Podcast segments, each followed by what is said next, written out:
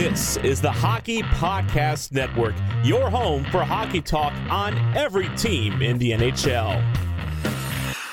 Hey, that's me.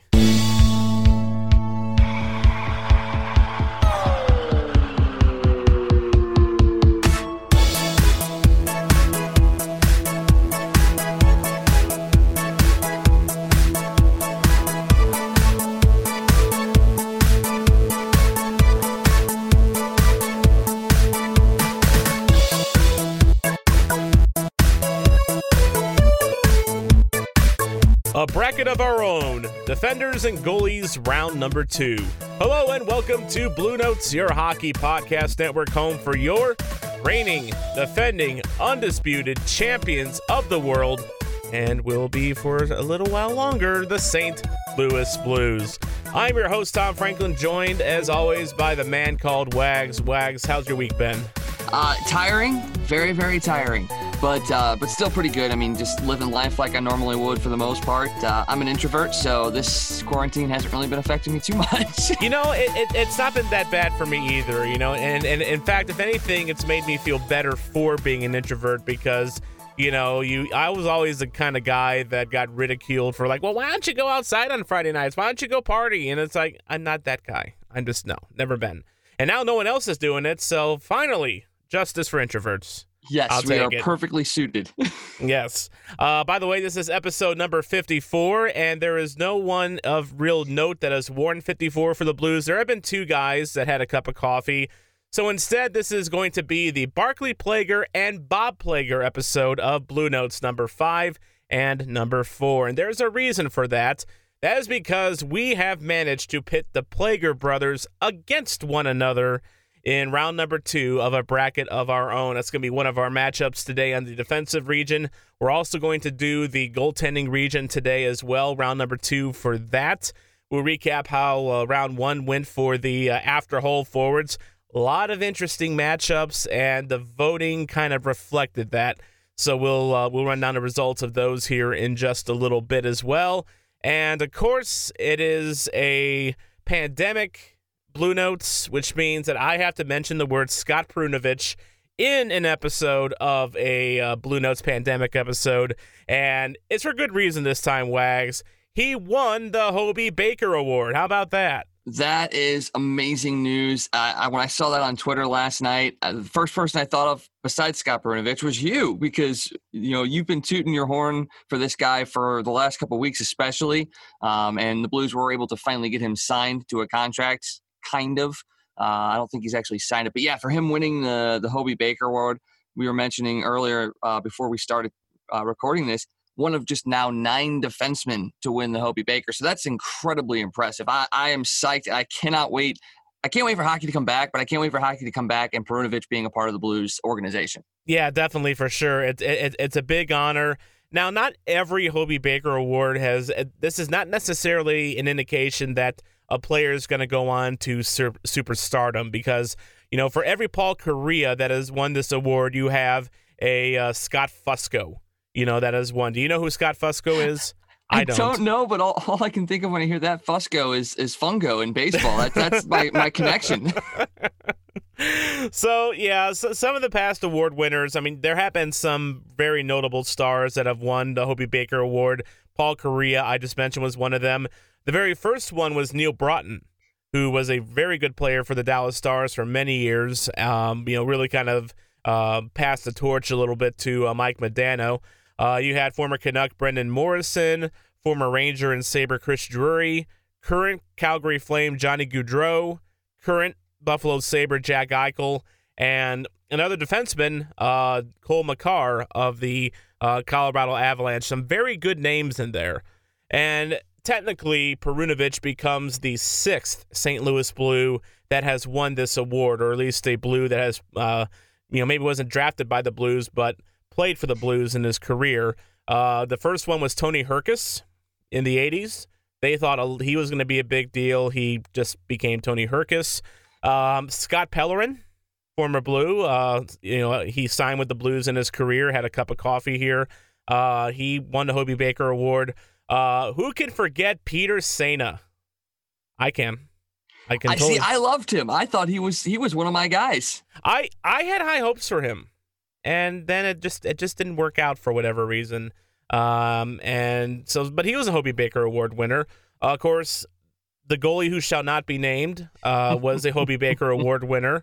Okay, I'll say it. It's Ryan Miller. Um, he was he was one, and former Blue Jordan Leopold uh, was a Hobey Baker Award winner. So, um, you know, it's it, it's an interesting you know history that this award has. I think lately it it seems more likely that if you win the Hobey Baker Award, you you will become a good star. I mean, as I mentioned, Gaudreau won it in 2014, Eichel won it in 2015. Jimmy Vesey won it in 2016. He's a left winger for the uh, New York Rangers. He's very serviceable for them. Will Butcher, a defender, he's a uh, one of uh, the uh, brightest young spots on the uh, New York uh, New Jersey Devils, I should say. He looks like he's going to be a good defender. Adam Gaudet, center, and of course Cale Makar. So hopefully, Wags, we're not talking about Scott Perunovich in the same way we talk about a Peter Sejna. Yeah, I don't think we will. I mean, you just look at what he's done in his college career, you know, leading his uh, conference in points as a defenseman. Uh, he's just gotten better year over year. Uh, I saw him at uh, uh, rookie training camp a couple of, well, it was two years ago, the year before they won the cup. And he was one of the guys that just absolutely stood out to me. Uh, and then just kind of watching his highlights from that point forward, just his ability to move the puck uh, is is incredible. And we talk about him being a smaller defenseman, one of the smaller ones you you're going to see. Um, just the fact that he's able to put up the points that he has been, but also play a very good defensive game. I think this is one of those moves that is going to be a bright spot for the Blues. And yeah, I think it's going to continue the recent tradition of maybe not superstardom yet, but possibly superstardom in the future for this Hobey Baker winner. Well, and we're looking at you know, if you're thinking about comparisons for Perunovich, I mean, Cale Makar is a good one because Makar is only 5'11", 185. You know, that's that's you know uh, just a couple inches taller and just about 10 pounds bigger than Perunovich. And of course, you know, one thing that we know, Wags, is that you can always put on weight.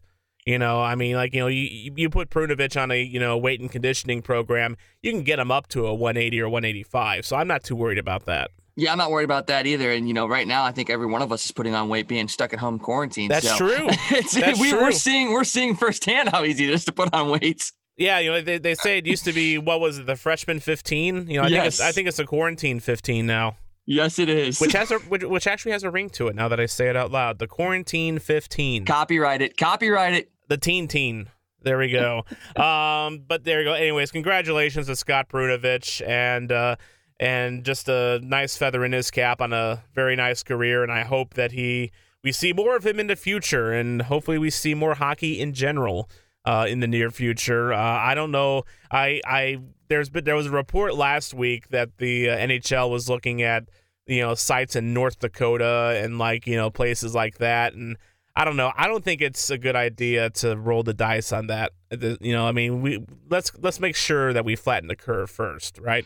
Oh yeah, most definitely. I mean, the NHL doesn't seem to be one of those leagues that wants to lead as far as making a decision like this. You know, the Yeah. NBA has been the one that's kind of you know taken the reins and started the process of this is how we're testing, this is how we're suspending the season, blah blah blah. So it seems like the NBA is really taking a hold of this, and I think the NHL's waiting and looking what the NBA is going to do Yeah. being being the only two you know in season sports. Uh, Major League Baseball, different story. Uh, but yeah, I don't. I just I'm not. I don't. As much as I want hockey, I don't want it to come back watered down. I don't want it to come back, um, you know, just in, in a form that does doesn't look like hockey uh, and it has in the past. So I would be a little bit of afraid. and I don't want to get players sick.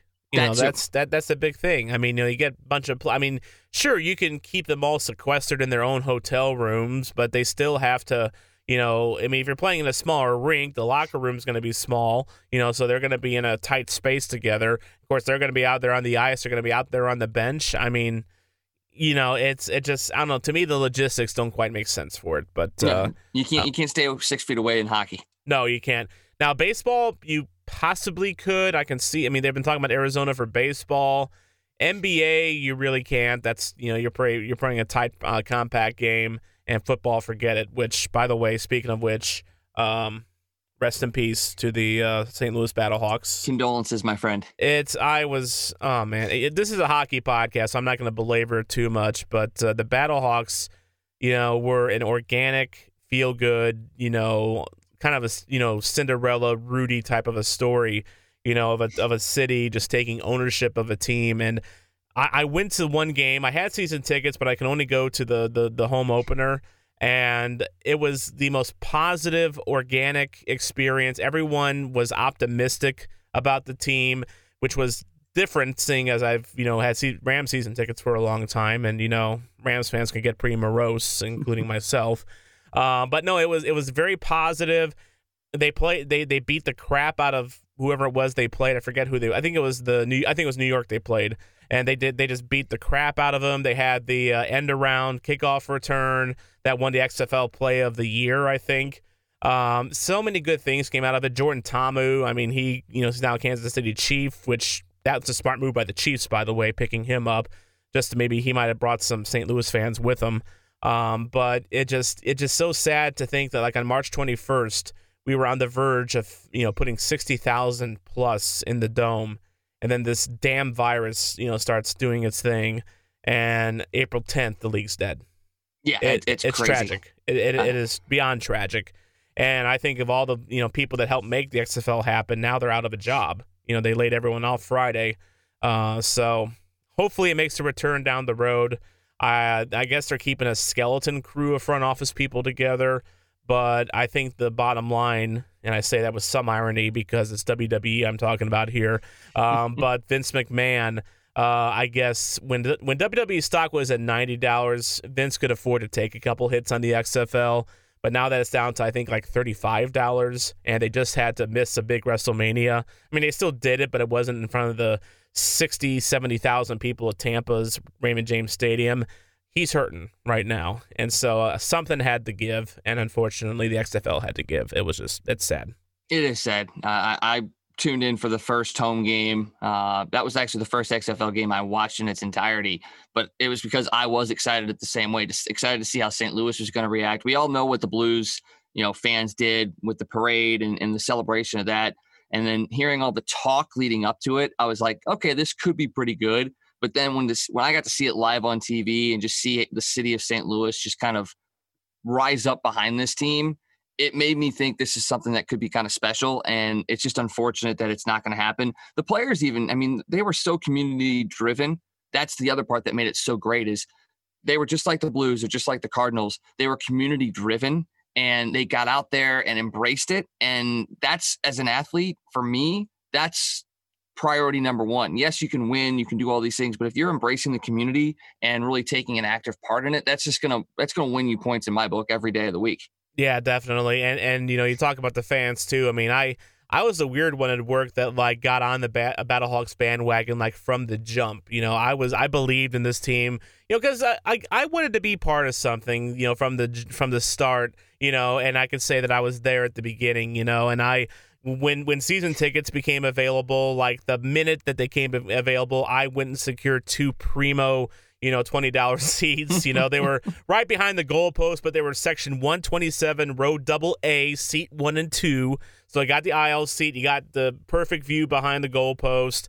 Um, I, you know, really enjoyed getting to know some of the fans that I got to sit with, and now that's gone. It just kind of, it's, it's kind of sad. So uh, hopefully it comes back. Hopefully this Battlehawks jersey that's right behind me here, you know, doesn't become, you know, like the old XFL football from 2001 that people still have just for the novelty factor. I have one, so I can't really not not keep for that. um, or like you know Stone Cold Steve Austin. I remember he. I, I, think he still has a Las Vegas Outlaws jersey. Wow. You know, so. Uh, I do wonder if the XFL is going to have like a clearance sale. I will watch out for that. Yeah, but yeah, anyways, keep your eyes scouring. yeah, definitely, definitely. Always use work shirt, you know. So we have Another word from our co founder, Isha Jerome. This episode of the Blue Notes podcast is sponsored by Manscaped, the best in men's below the belt grooming, offering precision engineered tools for your family jewels. Got a crazy bush? You know, if you trim your hedges, your tree stands taller. Have you ever wished she was smoother down there? She probably has too. If you're anything like me, and or just not a neurosurgeon with a steady hand, you probably neglect below the belt. Manscaped has us covered. Millions of balls are about to be nick free thanks to Manscaped advanced skin safe technology. Manscaping accidents are finally a thing of the past. Whew! One of the coolest features is the LED light, which illuminates growing areas for closer and more precise trimming. That's insane! If you're listening to me speak right now, you're one of the first people to hear about this life changing product, and I want you to experience it firsthand for yourself. Get 20% off plus free shipping when you use the promo code THPN at manscaped.com. Your balls will thank you. Get 20% off and free shipping again with promo code THPN at manscaped.com. That's 20% off with free shipping at manscaped.com when you use the promo code THPN. The best in men's below the belt grooming. a bracket of our own. We have just wrapped up round number one of voting. Uh, our last region was we saved the best for last, I think. It was the after hole forwards, uh, forwards that came to the Blues uh, on or after March 7th of 1988. That's when Brett Hull uh, became a St. Louis Blue. And uh, we thought last week, Wags, that this had the potential for some upsets and a lot of close voting, and it delivered. It certainly did. Yeah. Uh, I think the one that really shocked me was the Backes O'Reilly matchup. I Yeah. was surprised at how that one shook out. Not only, yeah, not only was that one, you know, it went to O'Reilly, but it went to O'Reilly handily. I Yeah, mean, that's 87%. yeah. So I, I think I think we we might have a you know VCU Valparaiso, you know Dunk Coast, you know Cinderella on our hands here with Ryan O'Reilly. I'm curious to see how he does next round. But why don't you go and run down that uh, region for us? yeah. So we had uh, the first, obviously, the biggest matchup Brett Hull over Wayne Gretzky, uh, 116 matchup. Hull took it 100% to zero. And we used we based that off of his tenure in St. Louis. So don't get us wrong in thinking that Brett Hull is better than Wayne Gretzky. No. as a personality, probably a little bit better than Gretzky, but as a player, no. It just the the tenure in, in a blue note uniform was what won it. So Hull 100% over Wayne Gretzky. Uh, he's going to take on his old line mate. Uh, Adam Oates, who took down Brendan Shanahan 60 to 40. So that is going to be a fun matchup. And and that one we and Oates and Shanahan we knew would be a close one, and uh, I think people. Uh, I, I think they saw what we saw, and that was Oates made Hull what he was. Shanahan was a good player, but he it, it- he didn't have that connection to Hull like Oates did. Oh yeah, not at all, and it's what made him expendable for for the trade for Chris Pronger. So well, you know, that that and also stealing Janney's wife. that that, that probably had a little bit to do with it as It- well. I think that actually was the main reason because it was it was it was a locker room issue basically. And they thought Shanahan leaving for instead of Jan, huh? You know, it is what But it is. but it, but it, but you know you, you couldn't get Chris Pronger for Craig Janney. That's very true. That's yeah, very true. I So can't blame shrewd him for move. that. I can't either. Uh, we have the aforementioned Ryan O'Reilly over David Backes, 87-13. He is going to take on Pavel Demitra, who took down Scott Young 91% to 9. So that's another Mm. huge matchup. I, I mean, it's it's what have you done for me lately, lately versus a guy that is very, very fondly remembered for what he did with the Blues, even not- during the harder parts of the seasons. And not only that, you, you get the sentimental thing going with Demitra. I mean, you know, rest in peace. Uh, so that's ah, God, that's gonna be a good one. I can't wait till we get to it. That's gonna be we're gonna be going over these next week, so I can't wait for it. Yep. Then you've got uh, Keith Tkachuk took down TJ Oshie 73-27. That was a little bit uh, wider gap near the end than I yeah, thought. yeah, it, it was close for a while though. I mean, I don't think Oshie ever led, but he was close for a while, and then Tkachuk kind of uh, moved away. Uh, towards the end of that voting, but Oshie had his fans. He had Yeah, his he did. supporters here. Uh, people, people still love him here. So you know, um, I, I 73-27, That that's that that seems about right. But it was closer for for a lot of that. It certainly was. He'll uh, Keith Keith Tkachuk will take on another former teammate of him, him uh, Doug Weight. He took down Jaden Schwartz sixty to forty. That was a very very close matchup. One we thought was going to be close as well. But a Tkachuk Weight matchup is going to certainly be interesting next week. Yeah, it was really hard to separate Weight and Schwartz because you know when you look at them and you compare the two, they're pretty similar. Uh, you know, they both had leadership abilities. Both you know were combo forwards, although uh, Weight was a more of a playmaker, I think. Um, but yeah, just that that was and that one went about the way I thought it would. And now you're gonna have you know the two guys that really carried the Blues in the uh, 2000s. You know, Tkachuk and Weight. Uh, that's gonna be an interesting one. Yeah, and in our final matchup, uh, one one of the ones that we thought was going to be highly contested, and it very much was. Lots of comments, lots of votes on it. Was the Alex Steen Pierre Turgeon matchup? Mhm. Uh, Turgeon, the 10 seed, ends up taking this 69 to 31 over Steen. It was very close, back and forth for a while there. Yep. Uh, that was a very, very highly contested matchup, but Turgeon is going to move on to the second round, and I think that was the right move. That's who we ended up picking. Yeah, and, and, and shout out to Art Lippo on Twitter for uh, giving uh, us the uh, the rub a little bit by noting that Turgeon might be the most un, uh, un, underrated and un, underappreciated uh, blues player of all time. He's got an argument for that because people forget how good Turgeon was. Uh, it's just that his time with the Blues was kind of short, you know, compared to compared to others. And he also had a little issue staying on the ice as well. Just he seemed to, he, I think he was a guy, another one of those guys that had concussion issues. Um, but yeah, great player. And uh, yeah, it's a, you know, Alex Steen also, I, I knew that was going to be a tough matchup for Turgeon because Steen also has his supporters. I mean, he's been a part of this organization for so long, so long. It, has been a long time. And uh, yeah, I, yeah, he, he has his supporters too. But uh, yeah, I think the right guy won, and he'll be taking on uh, Tarasenko. And uh, uh, I think that might be when the Cinderella run of Pierre Turgeon comes to an end.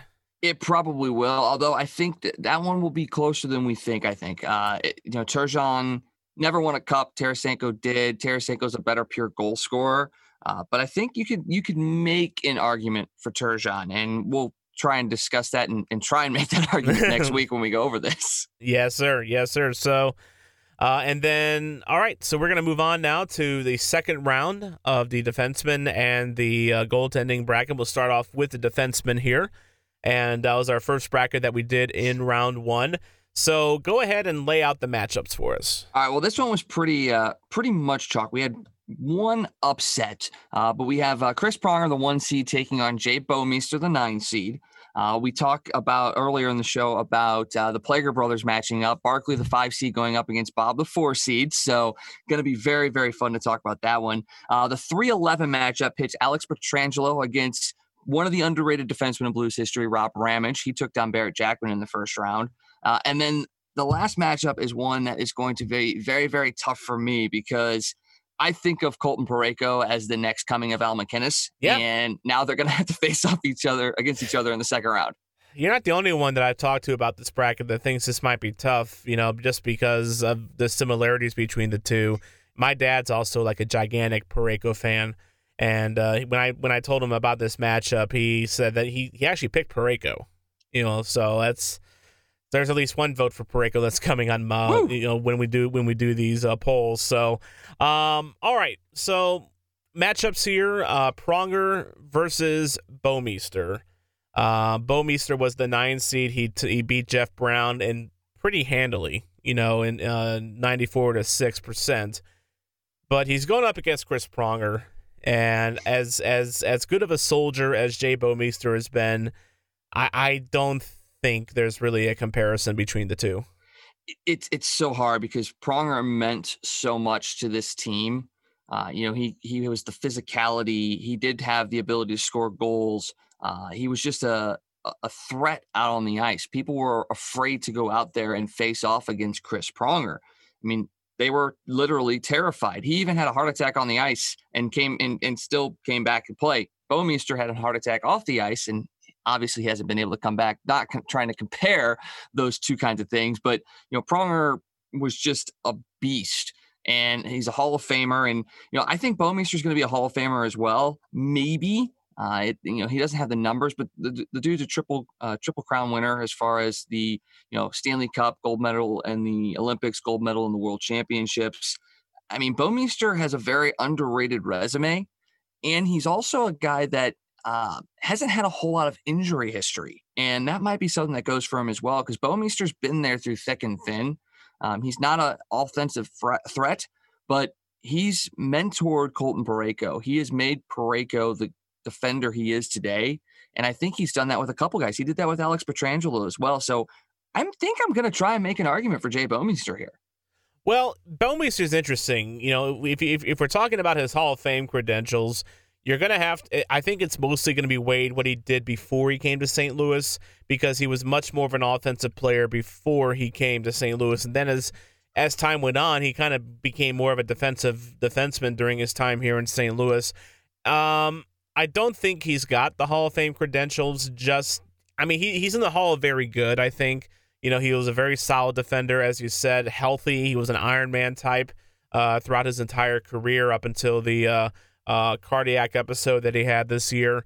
Um, he, he's a very good defender. I don't put him in the Hall of Fame though. I just I, he's he's not quite there for me. Um, now, one thing to consider if you're going to try to make an argument for Jay uh, for Jay Bouwmeester um, is that uh, they both. I mean, he's been a blue for eight years. Chris Pronger was a blue for nine years. So there, there, there there's a comparison you can you can make there, and I and I think. Uh, let's see here. He uh, Pronger played 598 games for the Blues, and Bouwmeester played 490. Uh, he did have some uh, issues getting into the lineup uh, in recent years, and I just I, I appreciate what you're trying to do with Jay Bouwmeester here, trying to build him up a little bit, but Chris Pronger, I mean, all I gotta do is point to the Hart Trophy, point to the Norris Trophy, point to the Hall of Fame. Uh, and a lot of the reason he's he is in the Hall of Fame is because of what he did in St. Louis. Uh, he played, you know, basically half of his career in St. Louis, and we probably got his best years. Uh, I I would argue that we got his best years. So I I I I'm going Pronger on this one. I I, I just can't make an argument for Jabo here. Oh, I'm going Chris Pronger too. Don't get me wrong. I was trying. I'm just trying to build up something for Bouwmeester because he does have some good qualities and some good points. But you know, just I mean, just look at the point totals. I mean, 356 points in 598 games for Pronger, whereas you know Jabo 124 in 490 for the Blues. So even if he got those hundred extra games, he probably still wouldn't come close to touching the point total that Chris Pronger put up here in St. Louis. And you're right, we got the best years of Chris Pronger. I mean, when he went to Edmonton, yes, he led them to a Stanley Cup final. When he went to Anaheim, yes, he led them to a Stanley Cup final and a victory. He he did have some good years after, but he did have his best years in St. Louis. I mean, 62 points the year he won the Hart and the Norris and was an All-Star. It's it's just incredible. He was the heart and soul of that Blues team, especially post Brett Hull. I mean, he he and MacInnis, they were the reason one of the reasons why people gravitated to the Blues during that time frame is because it was like two sides of the yin and yang, and they just fit together so perfectly. And Pronger was that physical, gritty, hardworking, blue collar St. Louis part of that defensive pairing. Bouwmeester, not so much. Like I said, he's built up Parayko, he built up Pietrangelo. He's a great mentor and probably could be a good, you know, coach at some point in his career, you know, in his lifetime. But he's never he never really made the impact that Chris Pronger made on the Blues and the city of St. Louis. We love Jabo, no question, but Chris Pronger by far much better. Absolutely, absolutely. All right, our next matchup I think is one that we could. uh uh, this this one's gonna be tough to separate here. This reminds me of the Jacques Plante and Glenn Hall matchup of the first round with the goaltenders because it was a question of how do you really separate these two. And with this one here, again, how do you really separate these two? It's number five Barclay Plager versus number four Bob Plager, his brother. Uh, Barclay didn't exactly win in a big romp over Paul Cavallini in the first round. He won 82 to 18 people did remember Paul. you know, you, you forget how good Paul Cavallini was. Some people didn't. So uh, he got a lot of votes. Um, Plager over Gassoff, you know, that was a pretty much a, a walkover. Uh, even though Gassoff uh, had all the makings of being higher ranked in this uh, bracket, if he had, uh, um, you know, tragedy had not struck him. But uh, Barclay Plager, um, he played right alongside his brother Bob uh, until 96, uh, 76, 77. Uh, Plager played until 77, 78. They're almost even in games played uh, with the Blues. Uh, Barclay played 614 games. Bob played 616 games. Uh, I mean, those, I mean, and they're a very similar type of defenseman. Uh, one key difference was that Barclay was a little more offensive minded. Um, you know, he was he was a guy that would average about 20 to 25 assists per season. Uh, Plager was there for one reason and was not to dish the puck. It was to, you know, you know, be a, you know, hard hitting defensive defenseman. Although he did have 31 assists uh, in 72 73. Um, but this to, to me, Wags, this is a matchup of who do you consider truly better between the Plagers in terms of talent, and how do you weigh that against Bob Plager's ambassadorship uh, for the St. Louis Blues? That, that's the hardest part. I mean, if you look purely at statistics, it's Barclay by a landslide. He had more points. He he actually even had more penalty minutes than Bob Plager did. And we when we think of Bob Plager, we think of Goon gonna go to the box every time, fighting in the stands, all that kind of stuff. But Barclay had more penalty minutes. He averaged more penalty minutes in his first six years with the Blues than than Bob did. He had 153 penalty minutes in his first year in St. Louis. Yeah. Did Barclay. So I mean that's absolutely incredible. And like I said, more points, averaging you know 25 assists for most of his career in St. Louis. So if you're looking purely at statistics, it's Barclay. But what Bob has done and still continues to do as a Blues ambassador, I mean that's that's something you just don't have very much anymore. And if Barclay were still alive, I'd have to say that I think he would be right there alongside Bob. And that's that's the hardest part for me is you can't you can't even compare you know the ambassadorship because Bob's here and Barclay isn't. So it's like you've ta- you've got one that's statistically better, one that's you know public face better. So you're basically taking that as a wash. So where do you where are you going to draw the line? What's what makes the the choice for you? And for me, I think based on this, I, I still have to slightly lean to Bob. That's fair. Uh, the only thing I, I'm going to go with Barclay here, only because I mean I think he was on ice the better player. Mhm. Uh, I think even Bob himself has admitted that you know Barclay was was was the better of the two. Um, and it, and it's it, it- and for me the ambassadorship thing. I mean, yes, it, I mean Bob has been tremendous, but you know if if Barclay were still around, he would have been right by there with right right next to Bob. I, I have no doubt that he would he you know he would be right there as well, and I have no doubt that you know it would have been a touching moment to see those two lift the cup together. Oh yeah. Uh, it, it would have been so amazing. Uh, Barclay, I mean, if uh, y- y- you know, we lost Barclay um, right before the um, St. Louis, right before St. Louis hosted the 1988 uh, NHL All Star Game, uh, and I played back some KMOX, uh, you know, All Star Gala uh, audio from you know leading up to it. And that was a big part of their production was talking about Barclay Plager and you know the impact that he had as an organ uh, to the organization. Um, you know, again, it, it's it's hard to separate that impact from his brother Bob. Um, but I, I I I think that just the slight, the fact that he was a little better on the ice, I I'm going with Barclay in this one, but I think this is one that's going to be tougher for our listeners to really kind of decipher because again, you're you have to you do have to weigh that on ice production as you know better as Barclay was versus what Bob meant to the organization as a whole. Um, for me, it's Barclay, and it sounds like for you, it's Bob. And I'm curious to see how this is going to sort out. I am too. I, I, I kind of want to leave it up to the fans to make this hard decision because I, I truly appreciate what Bob's done and what Barclay did. I mean, I mean, it's it's one of those things you can't really pick between the two. So we're gonna let the fans do it.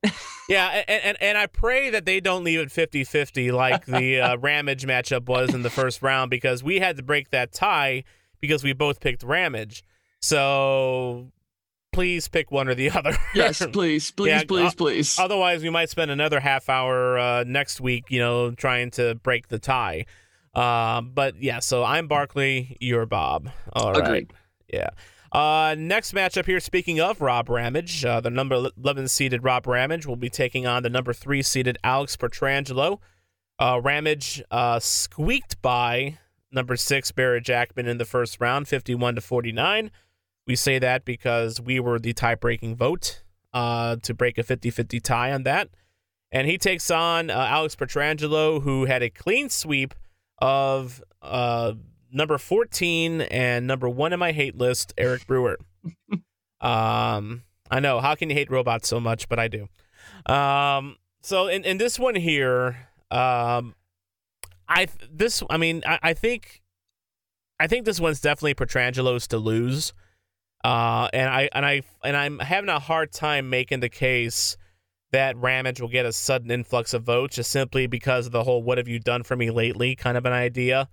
Um, you know, Ramage was a was a very solid defenseman in the '80s. People forget how solid of a defenseman that he was in the '80s, and I think that's why he's going to lose this one. Yeah, yeah. I mean, and you look at it and you talk about, yeah, what have you done for me lately? But you know, Pietrangelo has been a guy that has been a perennial Norris candidate, and and at least in the conversation throughout his career here in St. Louis. I mean, fourth and 11, 12, fifth and 13, 14. And yeah, he slipped back a little bit to ninth and 17, 18, and didn't really even get any mention in 18, 19. But he's a guy that people always talk about being in that Norris conversation as being one of the best defensemen in the league. And Ramage, you know, you just look not just as, as his career in St. Louis, but just his a career as a whole, as good of a defenseman as he was in the 80s, he never really got into the Norris conversation. No. And I think that's really what's going to kind of lift Pietrangelo up for me is yes, he's a cup winner, but he's also a guy that is a leader and a Norris candidate and always thought of, at least in his career so far, as being a guy that's a top defender in the league. And when you get into the, you know, into that with the likes of who's there, that right there lifts it up for me. And then you look at statistics, and and Pietrangelo's is good. You know, 450 points in his career with the or yeah, 450 points in his career with the Blues. Uh, yes, it's three more seasons than Ramage, but Ramage only had 296 in his career. So I think, like you said, this is Pietrangelo's to lose, and I just don't think Ramage is going to come close. Well, Pietrangelo's played a little over 750 games in the NHL, 758 to be exact.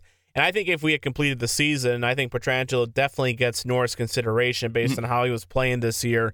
I mean, he was just ripping goals and left and right. This was his career high in goals in 16 this year. Uh, but in 758 games in his NHL career, he has 450 points. Rob Ramage played over a thousand and has 564 points. So I think you know, you know, spread out evenly. I think Pietrangelo outproduces Rob Ramage. Um, and then another thing to consider was that Ramage was a minus 45 in uh, his St. Louis career, which yes. again, it's not the not, it's not the end all be all, but it's an, it's an indicator that as good as Ramage was, he wasn't lifting the Blues up the way that you know a great defenseman might. You know, during that period, he was just he he was a good defenseman. He was good enough to get us Brett Hull uh, in a trade, but um, he was he, he's kind of like you know he kind of belongs in the Jay Bouwmeester section of the Hall of Very Good, you know, but he's not great. Uh, whereas I think uh, Pietrangelo is you know looking like you know he might you know be in the Hall of Fame you know at the end of his career. Uh, I think he's still got a lot of years left on him. Hopefully they're all with the Blues, and uh, you know he's he's everything you you want in a modern defenseman. I yeah, mean, he, really. he certainly is. He really is. He he keeps his nose clean too. I mean, he doesn't. I mean, he's he's only you know about twenty to thirty penalty minutes a season. You know, whereas Ramage, you know, had no no qualms whatsoever about going into the penalty box at all. I mean, we're talking about you know like you know 201 penalty minutes, 202. You know, just a different type of player for sure. But uh, for me, I think this one's going to be Pietrangelo. I this is one matchup here I don't think will be particularly close. No, I don't think so. Like you said, you know, he Ramage squeaked by Jackman, and, and Jackman and Ramage were are kind of the same in the fact that they're both very physical defensemen.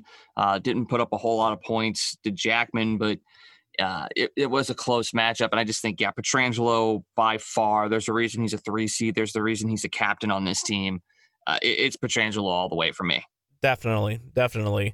And then our final matchup of round two for the defenseman. It's a good one. It is going to be uh, number two, Al MacInnis, taking on the man that a lot of people say is his heir apparent in a lot of ways. Number seven, Colton Parayko.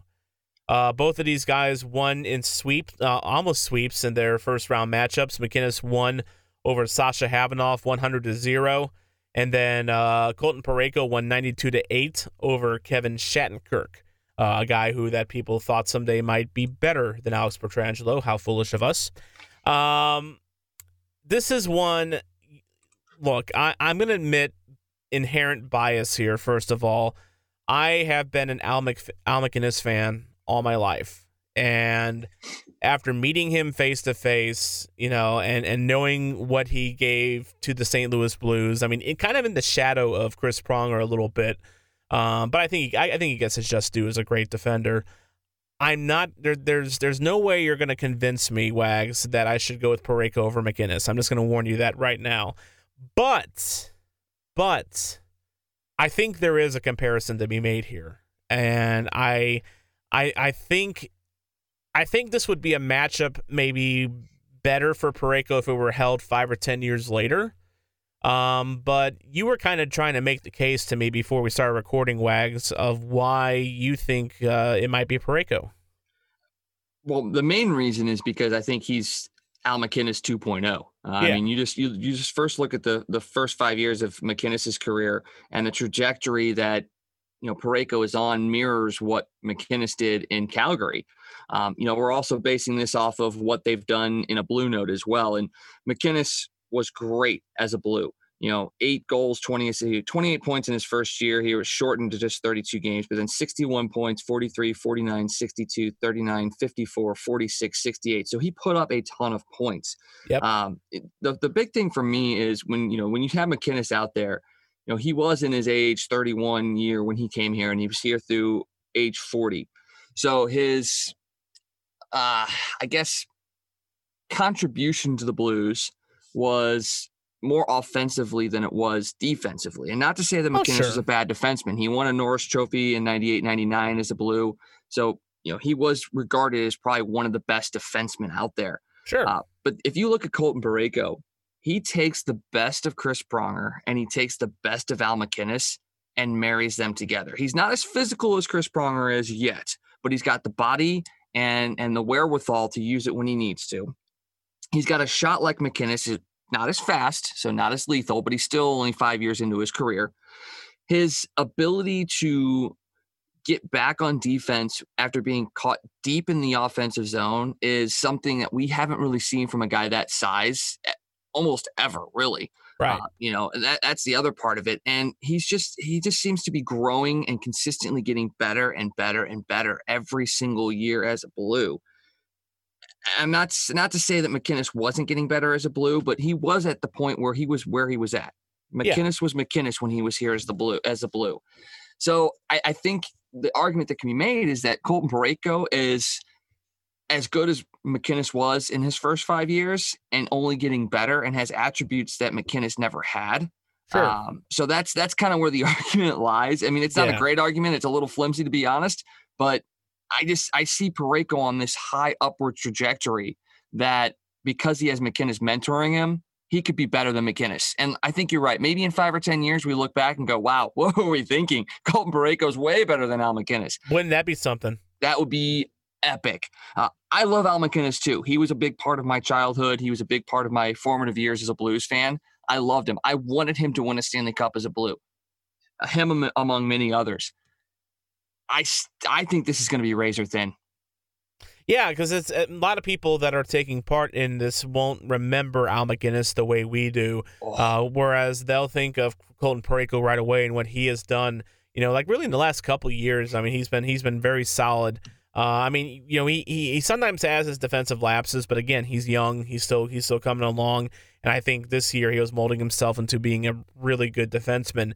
But to me, his story is incomplete at this point when you compare him to a guy like MacInnis. You know, 386 games uh, in five years with the Blues. MacInnis played in 613 and 10. You know, and and the thing with MacInnis is, you know, MacInnis.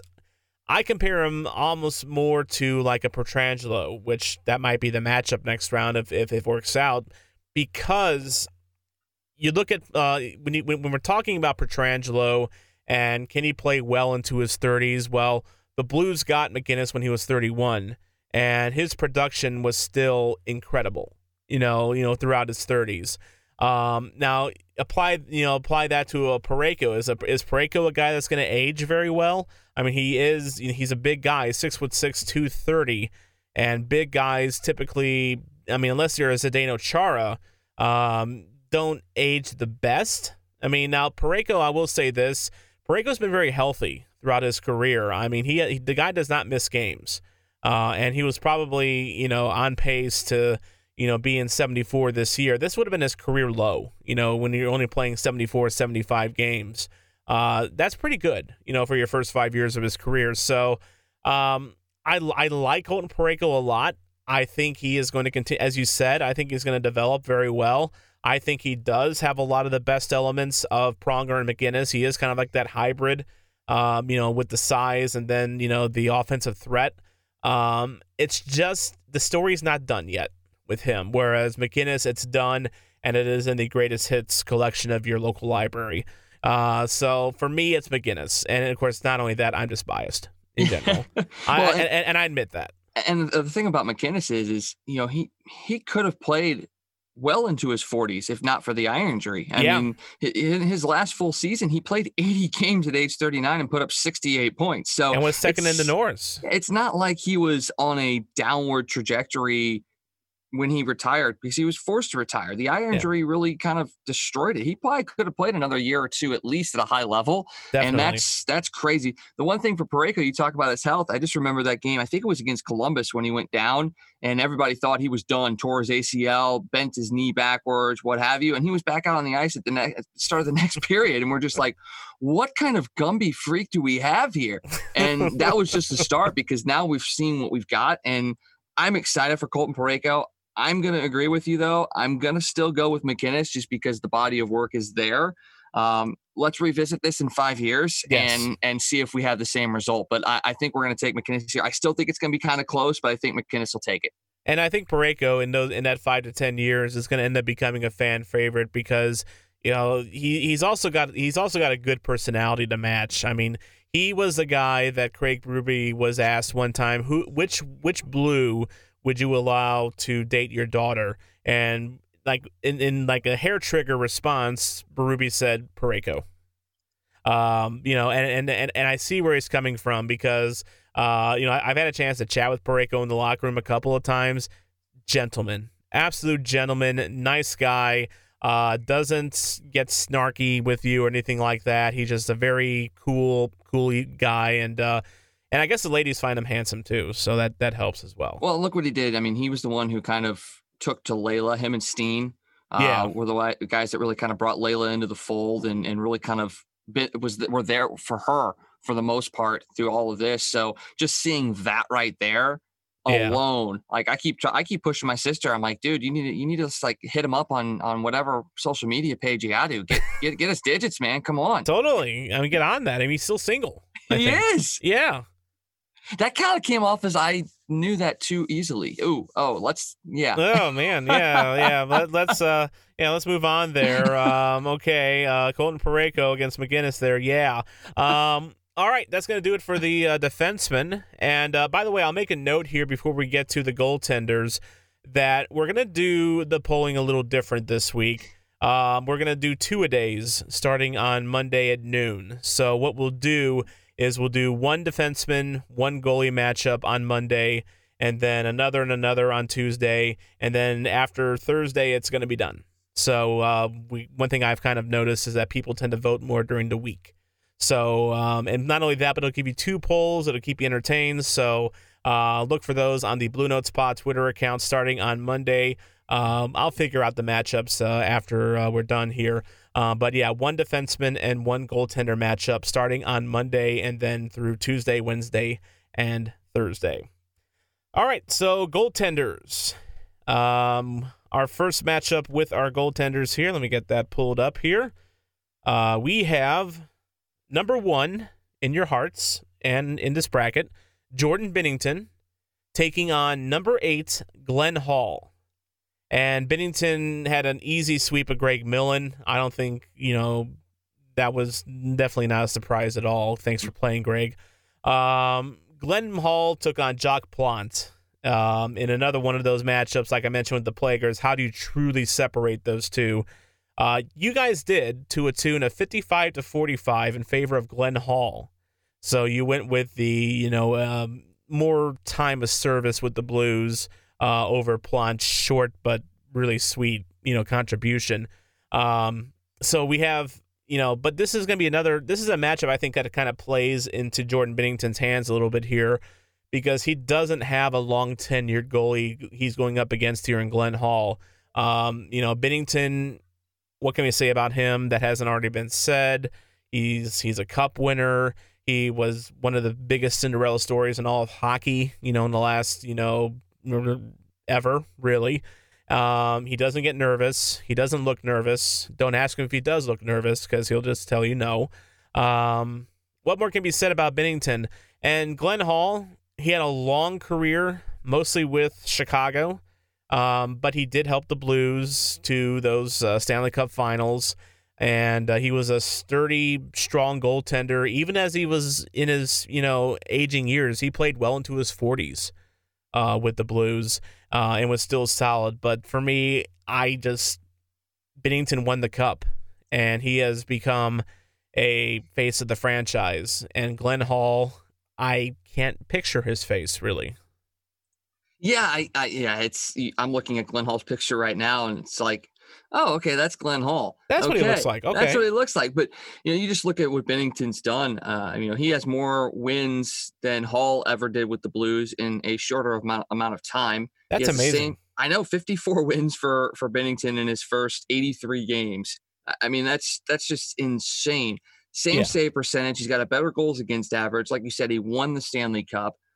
You know, you like what Glenn Hall did for the Blues. He really kind of helped them form an identity when he was here definitely a big part of what this team was doing. But he shared with Jacques Plante. I mean, yeah. and, and Plante seemed to be, when they were here together, Plante seemed to be the better of the two. Um, you know, you look at what, you know, Hall did when he was here. I mean, 18 wins, 19 wins, seven wins, 13 wins. So, I mean, he never really was truly a good goaltender as far as, you know, producing a ton of wins. I mean, his 68 69 year, the, the year he and uh, Plante split the Vezina, he was 19, 12, and 8. So, I mean, nothing that was just eye blaringly outstanding. Then you switch over to Jordan Binnington, you're like, man, he was 24, 5, and 1 last year, won a Stanley Cup, a 189 goals against, and a 920 save percentage. Granted, that's a vacuum, that's one year. He bounced back this year, but man, that was one hell of a season. And and Glenn Hall never really had that with the Blues. Even though he had a great career, I, I still think you got to go Jordan Binnington here. Yeah, I mean, Jordan Binnington. I mean, we we didn't even really touch up on his playoffs too much and how he performed there. I mean, he had this un th- this ability that made you believe as a fan to bounce back from bad losses.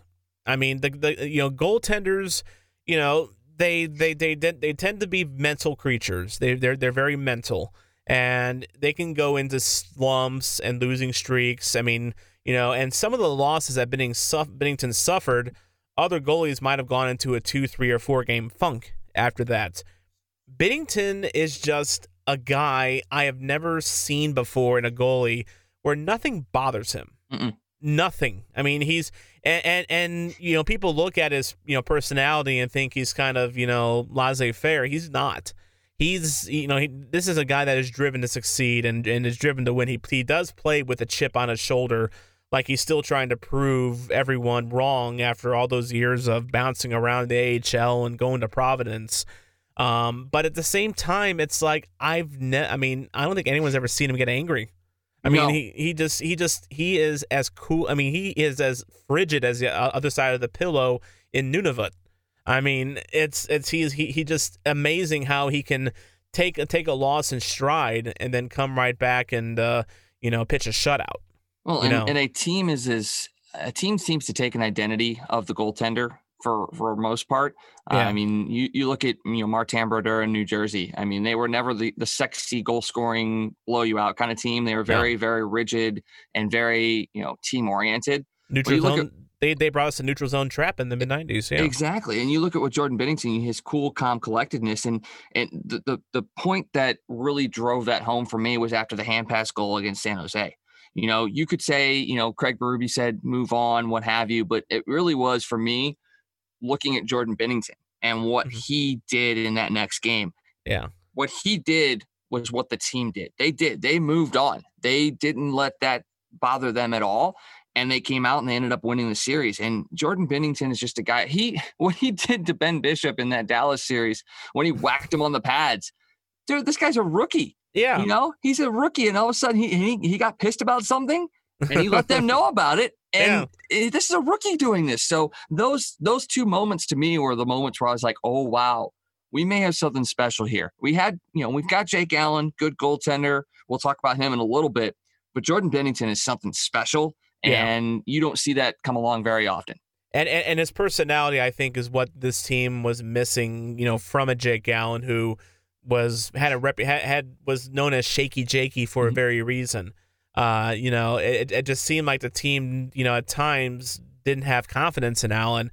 But then you have Binnington, you know, standing on his head at times. That gives teams confidence, um, and and it, it really fueled the Blues turnaround. And uh, I think you're actually. I, I remember didn't Binnington like chuck his stick at the uh, boards after the hand pass goal? Yes, he did. Out of okay, that might have been the one time he truly got angry. So I'll, I'll retract my original statement. But then, as you said, he came right back and he refused to let that moment drag the whole season down with it. You Yep. know. Um, just kind of like you know the other thing I remember from him, you know, besides his bounce back ability in that playoffs was, I'll never forget, you know, what he did Game Seven uh, against Boston in the first period. Those saves that he made, that that that was the game. Yeah. it really was. If Boston had gone two or three nothing ahead in the first period, we'd be talking about how the Bruins won the championship and how you know the Blues blew it again. But Jake, but but Jordan Allen, you know, I mean Jordan Binnington rather, just he took over that game, and he took he took it over when they needed him to. In fact, I actually have a Blues jersey with a with the Stanley Cup uh, champions patch, and I made it into a Binnington because I wanted to look at that jersey and I want to remember, you know, Game Seven, first period, you know, him making all those saves. So no, it's it's for for this matchup here, Binnington versus Hall. It's it's definitely Binnington. In fact, it's I I really looking at the bracket from here on out, I really find it hard to stop Binnington at this point.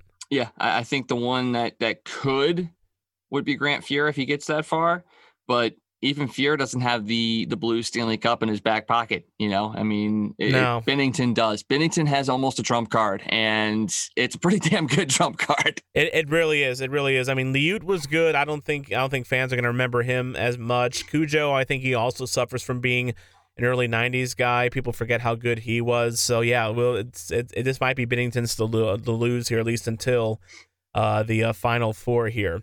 Um, next matchup uh, will be at the aforementioned Curtis Joseph, number four seed, taking on number five Brian Elliott. Uh, Cujo swept Manny Legace 100 to zero in the first round. Uh, Brian Elliott uh, took care of number 12 seeded Chris Mason 91 to 9. Um, this is a matchup I think could be closer than people expect. Um, because Brian Elliott was more recent.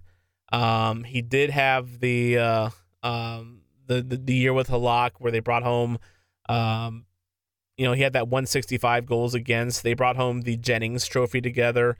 Um, but Cujo, Cujo was, I mean, again, I'll admit a little bias here. He was the goalie during my formative years of enjoying hockey. And he was the man, you know, for the Blues in the early 90s until Mike Keenan had to do what he did and ran him off because he's a, you know, whatever. Um, I this one, but you, you, if you look at Cujo's numbers in the regular season for the Blues, uh, he played in 280 games, had a 304 goals against and a 907 save percentage, uh, whereas Elliott had a 201 goals against and a 925 save percentage.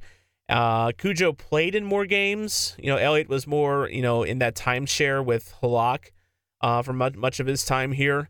Um, so and and it's really hard to compare the eras because early 90s they were scoring a lot still whereas when Elliott was playing scoring was down just in general um, but to me the one edge Cujo has was that and it's not really fair to Elliott but then again that kind of describes Elliott's career uh, I Cujo was the guy in the early 90s Brian Elliott was never the guy and they never had confidence in Elliott to either stay healthy enough to be the guy or be consistent enough to be the guy. Cujo was the guy. And in the playoffs, Cujo was amazing.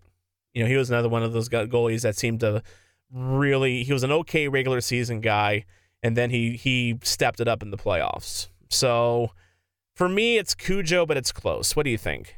Uh, yeah, I'm the same way. I mean, my bias is definitely the Cujo. I mean, I just just growing up. I mean, the mask and everything was. I mean, come on, the she- the the fight with Cheveldae. Yes. I mean, that's that's like my very first like real memory of the Blues. It's just hearing Ken Wilson say, "Here comes Cheveldae," and Cujo just beats the crap out. I mean, that like that's what I remember. That's my my first Blues memory is the Curtis Joseph fight. God, I and miss yes, Ken Wilson. Oh, I do too. I wish we could get him on here at some I point. love, That'd be pretty I nice. love, I love John Kelly. Don't get me wrong, Oh, wrong, yes. but but Ken Wilson was he was the man. Yep, Ken Wilson and Jack Buck for me growing up. That was that was you know those were my nights. Was, was listening to those two guys. But yeah, I mean, you talk about you know number wise, Elliott definitely better numbers. But really for Curtis Joseph to put up a, a roughly three goals against average in the era that we're talking about, that's pretty good. I, I Yeah. mean, you're talking about a, a time frame where they're scoring at will for the most part, and to have a guy that's uh, basically allowing just about three goals a game, that's pretty darn good. And you at that point you had a young Brett Hull and Oates and guys that could score to match that. So you didn't need a guy that was going to go out there to steal games. You had a guy needed a guy that was going to go out there and keep you in them. And the fact that he was finished in third and fourth in the Vezina in 92, 93, 93, Bingo. 94. I mean, that just shows you right there how good of a goalie he was, despite, I mean, the year he finished third, he was 29, 28, and 9. So it's not like he had a huge win streak or anything like that. He was about 500 when it came to his record, yet he sits there at third in the Vezina voting. But he faced yeah, in the, in that year that you mentioned 92 93, he played 68 games. He faced the most shots, over 2202. Um, you know, let me do the math on that. So if you played 68 games, let's see, 2002 divided by 68, he was seeing about 33 shots a game. That's a lot. Mm. Uh, and that was the most in hockey that year. He also had the most saves in hockey with 2006, you know, to, uh, in, in the entire season. Then the next year was even crazier. Um, in 93 94, he played 71 games. He faced 2,382 shots in 71 games. And for about the, about, about the same ratio, about 33, 34 shots a game. And then he saved 2,169 of them. So the guy was a workhorse, and the league recognized that because he was fourth in the Vezina in that following year.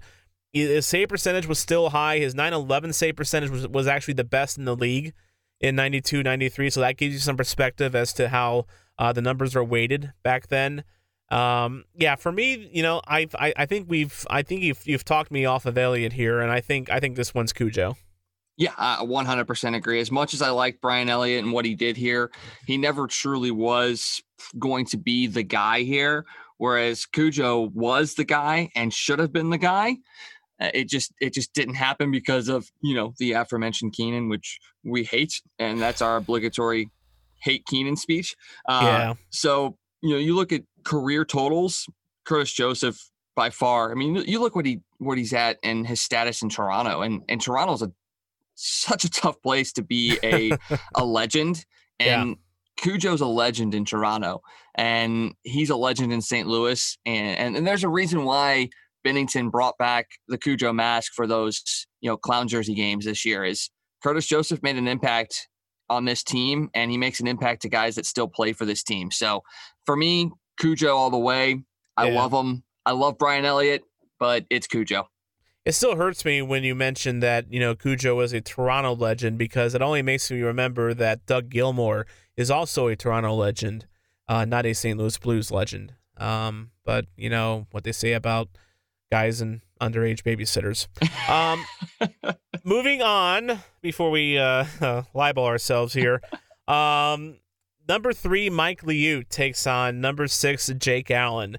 Uh, Liut uh, defeated Chris Osgood in the first round, 82 to 18, and then Jake Allen beat Roman Turek uh, in the first round, 75 to 25. Um, this one for me is pretty easy.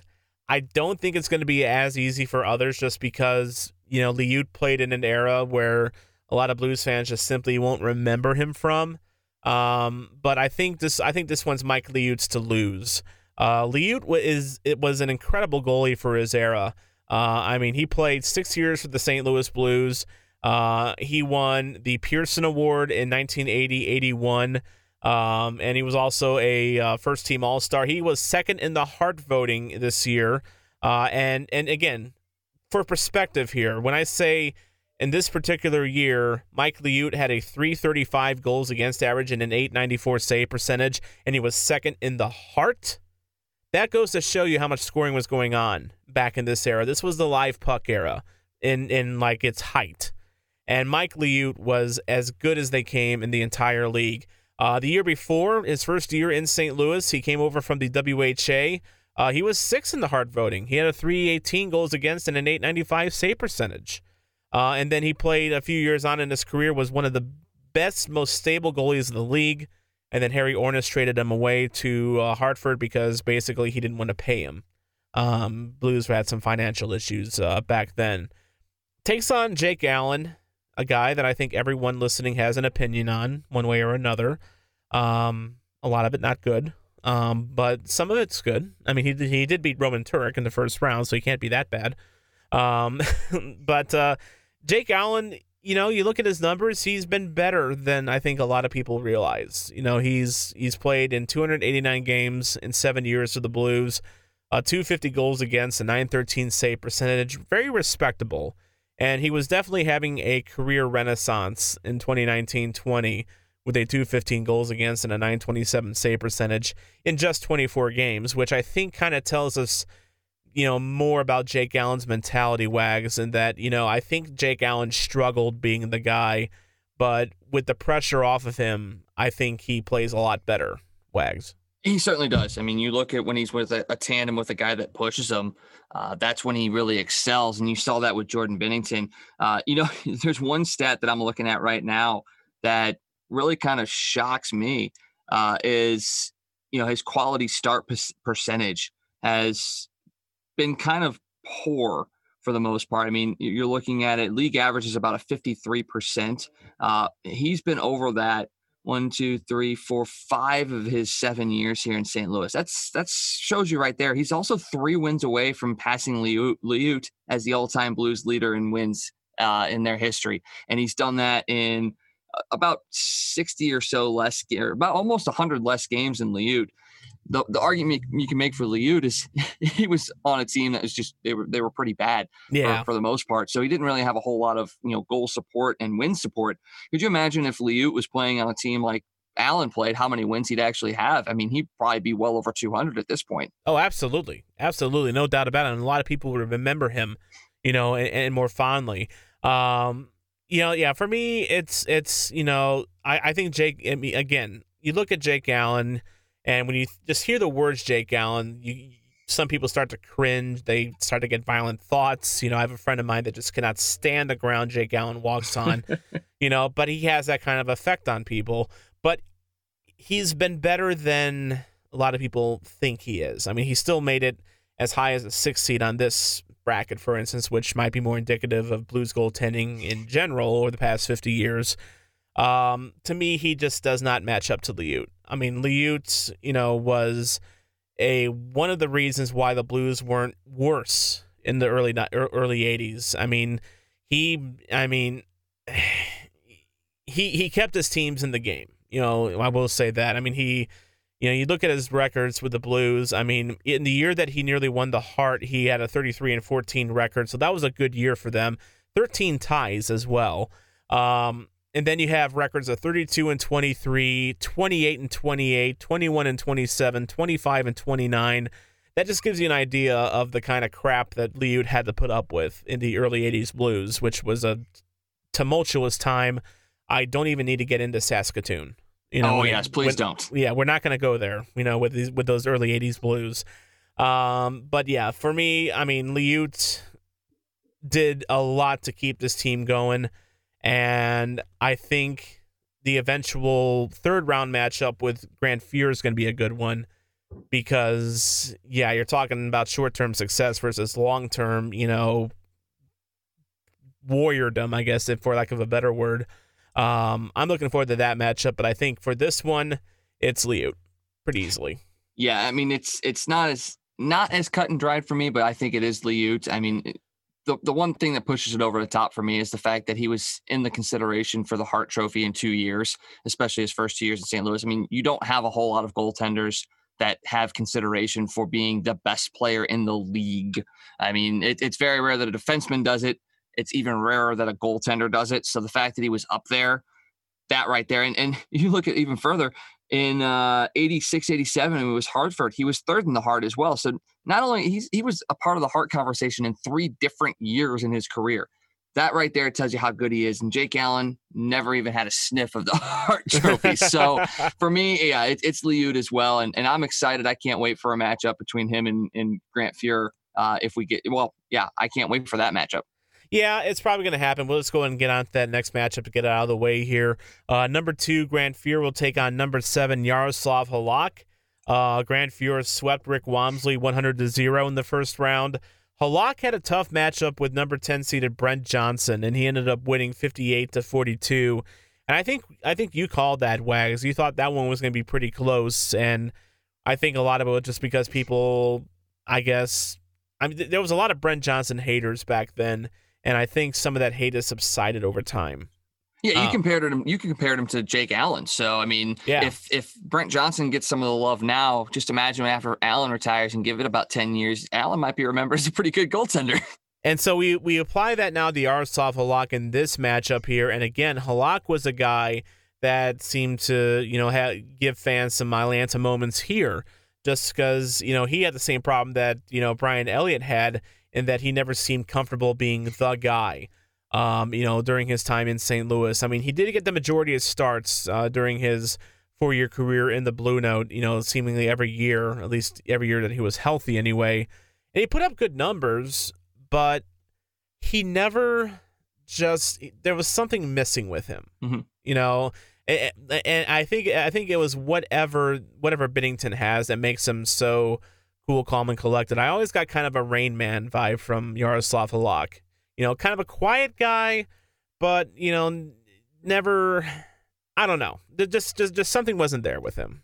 Not, not as, uh, not as off the deep end as Ilya Bryzgalov was, yeah. but uh, definitely a little bit different. Uh, he, he definitely strikes me as a, as a number two. Uh, I mean, you, you look what he's doing up in Boston behind Tuukka Rask he's been phenomenal when he's been called upon. He's been yeah. a, a, great backup. He's definitely a number two kind of goaltender. Um, and when he was paired here with Elliott, those two played off each other so well. I mean, obviously they won the Jennings Trophy together because they both had such great seasons. And Elliott had a better season than Halak did, but Halak did play more. So obviously his numbers going to be a little bit more inflated. But Halak is another guy like an Allen where they need somebody really good to kind of pair off of them.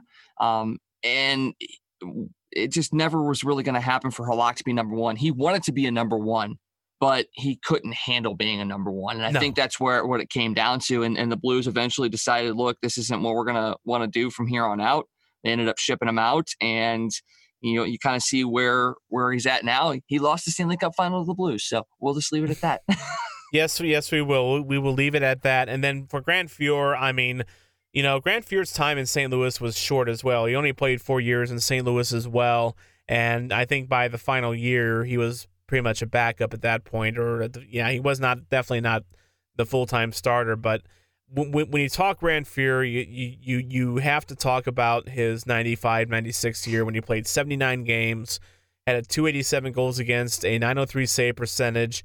Um, but he was sixth in the Vezina, sixth in the Hart that year the league recognized just what a Herculean effort that Fuhr did. Fuhr put through, um, went through in 1995, 96. You know, you don't see goalies playing 79 games in mm-hmm. a season ever. I mean, forget. I mean, forget, forget nowadays. That's never. I mean, and that was that. That also was kind of endemic of you know Mike Keenan and his great roster management. Um, but also, um, you know, just the fact is that he went through that, and and he still was had a great season. And if it weren't for that Toronto Ford, who will not be named on this mm-hmm. podcast, um, you know, destroying his knee, I mean, who knows where the Blues could have gone that year? I mean, I thought that was going to be the year because that was the year that we had the great one, you know, and then he had it and lost it. Um, and then, you know, but he still had some good years afterwards. And, you know, he's he, he's one of my favorite guys, if for nothing else, knowing where he was in his life when he came to St. Louis. He was bouncing around from, you know, this was long time removed from his Edmonton glory years. He went to Toronto, went to Buffalo, went to the Kings. You know, was terrible with the Kings, and he the Blues basically picked him up off the scrap heap because they had just gotten rid of Cujo, and he you know overcame cocaine issues, a lot of personal issues, and his story of his 95 96 season with the Blues to me is one of the best stories in all of hockey. You know, just because it was his redemption story, it was his, his redemption arc, and uh, he was able to have you know three, you know three and a half maybe good years after that.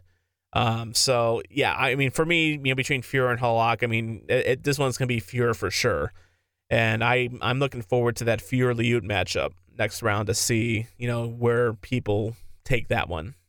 Oh yeah, yeah, that's that's going to be one of the best matchups we're going to have is is Liut and Fuhr. And the only problem is, is you know, it's it's both guys that are far removed from you know a lot of fans' perspectives. I mean, even Grant Fuhr back, I mean, 96, 97, 98, that seems like an ancient history now. And then for a lot add, of people, yeah. add Liut in there back in the, in the 80s, you're like, what? There was an 80s. Um, yeah. You might get that response as well. But yeah, these these two guys are two of the best goaltenders in Blues history. I mean, we talk about what Curtis Joseph has meant for the Blues. We talk about what Jordan Binnington has done for the Blues. We talk about Hall and Plante and what they did. But if you're really looking at brass tacks and looking at numbers and and how, what they meant to their teams, Liut and Fuhr were both guys that really meant so much to those Blues teams. I mean, without them, they wouldn't have been where they were at. Uh, like you said, with Liut, they would have been a lot worse than they were with Grant Fuhr. If they didn't have him, eh, that that team never maybe not would never have made the playoffs. They never would have sniffed trading for Wayne Gretzky if if Grant yeah. Fuhr wasn't here putting on the show that he was doing and, and lifting that team to where they're at. If they don't have a goaltender doing what he's doing, they do not bring in Wayne Gretzky. As much as we'd like to think that would never have happened. Definitely, definitely. That's a good point there as well. So uh, we'll see uh, how it shakes out here, and uh, we have round two votings again starting on Monday. We're doing two a days starting on Monday at noon Central Time. One defense and one goaltender matchup uh, every Monday, Tuesday, Wednesday, and Thursday this week on Twitter at Blue Notes Pod. Make sure to tell your friends about this poll and uh, get them into it. And I think that's going to do it for this episode. Wags, any final thoughts? No, I'm just excited to see how these matchups play out. Uh, prove us wrong and please help us with the Plager matchup. Please, please, please. Yes. We don't want to have to we don't want to have to make a choice on that one. Yeah, this, yeah, because because we're split ourselves. So I mean, we're going to be in coin flipping territory on that one for sure. But you know what? If it if it does come down to that, maybe it was just meant to be. Yep. Maybe it was just meant to be. Agreed. All right, that's going to do it for this episode. Uh, as always, thank you for listening because without you, there is no me, there is no Wags, there is no Blue Notes, and there is no Hockey Podcast Network. I'm Tom Franklin reminding you to not be a chump and always play to the whistle.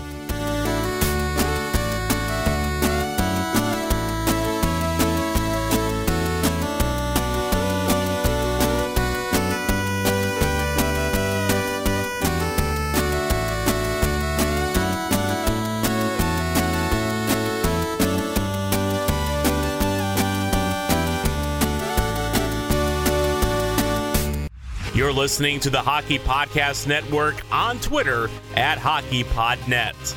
New episodes every Monday and Thursday. Download at the HockeyPodcastNetwork.com or wherever you get your podcasts from.